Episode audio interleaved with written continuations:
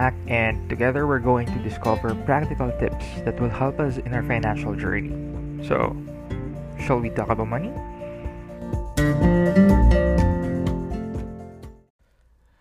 Welcome back to Let's Talk About Money. Last time, we talked about the importance of saving for your future self. But what if ginawa mo na lahat pero hindi mo pa rin mahit yung target mo? In this episode, we're going to talk about the frustrations of savings. You have the right mindset. You have established the right structure for your savings and you already have an end goal in mind. But when you check your savings account, halfway through the year, you get anxious. Diba? You got frustrated kasi the numbers are telling you that you'll you will not be able to meet your target at the end of the year. Kasi nga yung monthly savings yung monthly targets mo hindi mo rin nahihit. So what should you do? Okay number one acknowledge that this feelings exists. Acknowledge na talagang ma-frustrate ka talagang magpapanik ka. Kasi, you know what? When you're too passionate about one thing, especially savings, tapos, if lagi mo chine-check, no, yung pattern, yung, yung, yung graph mo, when it comes to your monthly targets, talagang nakakapanik if halfway through the year, medyo tagilid. Okay? So, acknowledge that that feeling, that these feelings exist. So that once na tapos ka na dun sa acceptance stage, yung next stage mo naman is to zoom out and assess your current situation. Assess the things that you've done. Okay, ask yourself, saan ka ba nagkulang? Saan ka ba nagkamali? Nagastos mo ba siya? No? Naging impulsive buyer ka ba? Napautang mo ba siya sa friend or family? Or nagamit mo ba siya sa emergency? Okay? So, titingnan mo din kasi parang hindi dapat magiging parusa yung savings, hindi dapat nagiging stressful yung saving um ano natin activity or yung yung yung journey natin um in in creating no this saving amount that we're we're trying to build no dapat hindi siya nagiging stressful for us. So pag okay okay once you identify that, you already have an idea kung anong dapat na solution yung gagawin mo. Kasi you already have those solutions eh. No, nasa sayo lang kasi yan. If naging impulsive buyer ka, simple. You just have to gradually cut unnecessary expenses or spending. No, you have to minimize or as much as possible talaga ma-eliminate yung mga hindi naman importante na, na, na nabibili mo somewhere else. And if, for example, nagamit mo siya because nagkaroon ng, ng, ng emergency, you don't have to actually um feel bad about it, but it's actually the other way around. You, you should actually be proud of yourself because, okay, because you were able to use that amount into something na talagang doon naman dapat siya inilalaan. Or tama ba? Inil okay. Doon siya naka-allot. Hirap nakakabultong inilalaan. Ayun nahuli rin no? inilalaan. Okay doon mo siya inaalat okay. Specifically kasi you're still trying to build what we call the emergency fund. So, imagine natin gumagawa tayo ng bahay. Okay? Or magpapatayo ka ng bagong bahay, your dream house. The first thing that you should do is first, tingnan mo muna yung design. Okay? Ano yung design na feeling mo suitable sa needs mo, suitable sa needs ng family mo, no? And you have to prepare the floor plan. You have to prepare the budget. you have to plan everything out. So, yung counterpart ito sa saving journey natin is what we call the mindset and the right structure. Yun yung first step din natin. No? And second is, pag nagpapatayo ka ng bahay, you have to ensure na yung foundation is solid. No? And when it comes to savings, doon naman papasok yung emergency fund natin. We, our emergency fund is our solid foundation that will help us, no, um, lessen the impact of any financial problems that may arise in the future. Yes, at this point we can actually invest right away. Okay, no problems with that. The the availability or the opportunities na naka um na meron tayo no when it comes to to investing to to kung ano mang investment vehicle yung gusto mong um, puntahan, napakarami niyan and with the advent of internet, sobrang dali na lang mag-invest right now compared to years back. So, the question is, should you invest right away? Okay, investing kasi, isipin natin na may, yes, may return siya, it sounds sexy. You are an investor, but you have to bear in mind that there are also risks involved. And you don't want to risk the last um, set of money that you have. Kasi what if may emergency? What if kailangan? No? Especially if meron ng um, umaasa sa'yo. If you have your own family. For example, if may anak ka na, di ba? Iyak na iyak, Daddy, Daddy, hungry. Ano sabihin mo sa anak mo? Anak, lugaw-lugaw na lang muna. You know what? Konting intay lang, makukuha ko na yung return investment ko. Konting-konti na lang. Or, you can say, Han, um, you know what? Nag-prepare ako ng dinner. Very romantic. Alam mo, may mga kandila pa dito sa mesa. Hindi lang doon, ha? Hindi, hindi lang doon. Buong bahay tinadad ko ng kandila and para at least, 'di ba, very romantic magdamagtuhan. Um, for a week lang naman, no? Kasi yung pambayad ko kay ano, kay kuryente, um, makukuha ko naman siya next week eh. Hindi lang tayo, ha? Um, inaabangan ko lang yung ROI or yung return on investment ko. Okay, saglit lang to, saglit lang to. You cannot just simply say that. Kasi we cannot say pause to our responsibilities. We cannot say, time out muna. Okay? I'm going to assess this first. If if emergencies happen to people close to us, we cannot help but feel guilty as well.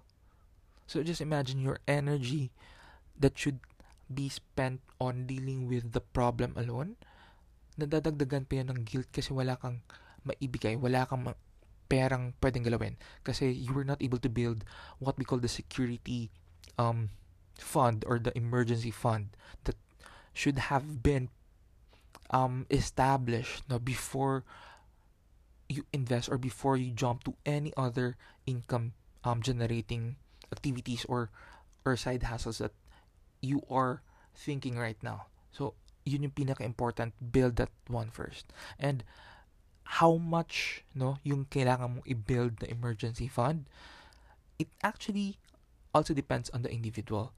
So some would say na dapat around 60 month worth of your um exp- yung household expense ninyo. So y- for others sinasabi nila one year iba 3 months kasi um pre-pandemic ah 'di ba medyo mahirap din maghanap ng trabaho. So looking for a job may take 1 2, 3 months, depende. So, dapat may may ganun din tayong um kino-consider when uh, when it comes to building this emergency fund. All right. So, once you were able to to identify na rin kung anong kla- or gaano kalaki yung emergency fund na gusto mong i-build, um, titingnan din natin kung paano ba natin siya na manage. Okay. So, if, sabi ko kanina, no, if nagamit siya for emergency, then you should be proud of yourself. Then let's try to connect it with the frustrations that you felt, no, um, in saving. So, sabi natin, there are really days when we cannot pinpoint what's the problem with our saving with our saving habits. But i think it's more of how we think or how we value savings most specifically how we deal with the purpose of savings in our lives. So sabihin na natin okay you have an end amount for the year do not focus on the amount don't don't be fixated on the goal because you know what if you're too focused on that one, you lose the essence, the very essence of saving in the first place.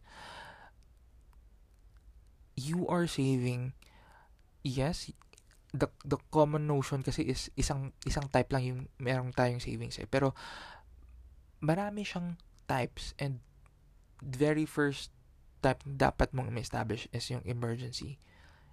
Kasi ito nga yung for um mga hindi natin ina-expect. No? So focus on the purpose, do not focus on the goal. If you're able if you're able to provide help to your family members, if you're able to give back to your parents in those times no na talagang need nila ng money, then be proud of yourself because you're able to really use your emergency fund well. Kasi pwede namang ibalik yan eh no? Pwede namang i-refill yan or i um sabihin natin pwede mong bawian yan kasi you can still work you can still earn along the way. Wag lang isipin na yung savings is dapat ito at the end of the year kasi pwede mong sabihin no na ito inaalat ko tong saving na to para sa bahay para sa kotse. But you also have to think that there are people or important to you na hindi din sila there are instances na hindi din makapaghintay no? Um for that time to come yung end of the year to come to address such emergencies especially na sa pandemic tayo.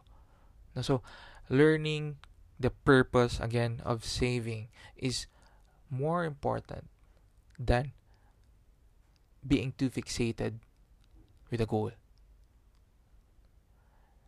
with the goal of having this much amount at the end of the year. Aanin mo yung may, meron kang 100,000 at the end of the year.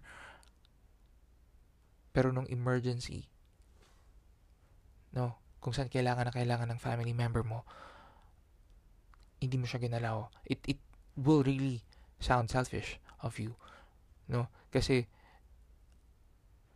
you did not kumbaga identify it as something that you will use for emergencies, you identified it as as just a saving amount that you will use for the future. Once you establish siguro the, the, the security fund, that's the time that you can save for the things that you want in the future. But at least you have abundant number of baskets diba, that are accessible to you when the need arises. Okay? And, of course, medyo na-highlight itong security fund during the time of COVID. We all felt the wrath of the pandemic na hindi lahat tayo may opportunity to save. If you still have a job, if you still have extra, uh, I mean, a bit of extra at the end of the day sa wallet mo, be thankful. Be very thankful because hindi lahat ng tao nakaka-enjoy niyan. So, if you're single right now, if you have an extra cash to spare, if okay yung health ng family mo, please do take this opportunity to build your emergency fund. Kasi hindi lahat may, may ganyang blessing, no? So, how will you, how will you take care of that gift? How will you take care of, of that extra penny, no, na hindi mo alam kung kinabukasan anong pwede mangyari. No? Hindi mo alam kung kinabukasan may work pa. Hindi mo alam kinabukasan if healthy pa si yung parents mo, yung siblings mo, yung family mo, yung friends mo. So you, you really have to be wise in in dealing with that. And I think before I end this, I just would like to to say na sometimes when it comes to savings, it's not on the amount of your salary. It's on how you discipline yourself in following the structure that you've set yourself religiously. And if ever you're not that you're not yet there, try to forgive yourself first and then slowly bounce back and know that you're not alone. Marami tayong may gantong problema, marami tayong um may gantong kinakaharap and even me, no. Mahirap talagang hindian minsan yung mga temptations to spend on things that we don't really need. So again, how how do we do that? Just bounce back. Now, don't be too hard on yourself kasi at the end of the day, the goal is to enjoy savings. And the goal is to prepare for uncertainties that may come in the future. Alright? So I hope you guys learned a thing or two from me. And before we really end, no, Sabi ko mag-end na tayong podcast. But if you guys have any topic in mind that you want to be featured here on our podcast, please do message me on Facebook. Just search up for um, Let's Talk About Money. Send me a private message. Um, others told me that they want to um, talk about crypto investments here. Um, yeah, thank you so much, no, and we'll really try to find time on and siguro maybe we can invite um, experts or other people who have experienced um, who have sabihin na natin years of experience with this um, investment vehicles no? So that they can also share the experience with us. And um siguro I just feel the need to really discuss about savings as of uh, this moment, no? Kasi before, yun nga, nisip ko, before we take risks, we should first um, establish habits. We should first establish the right attitude um, in dealing with money so that when we go to that part na, no, na medyo a bit complex, at least yung personal budgeting natin, medyo solid na. Alright, so once again, this is your host, Mac, and this is Let's Talk About Money.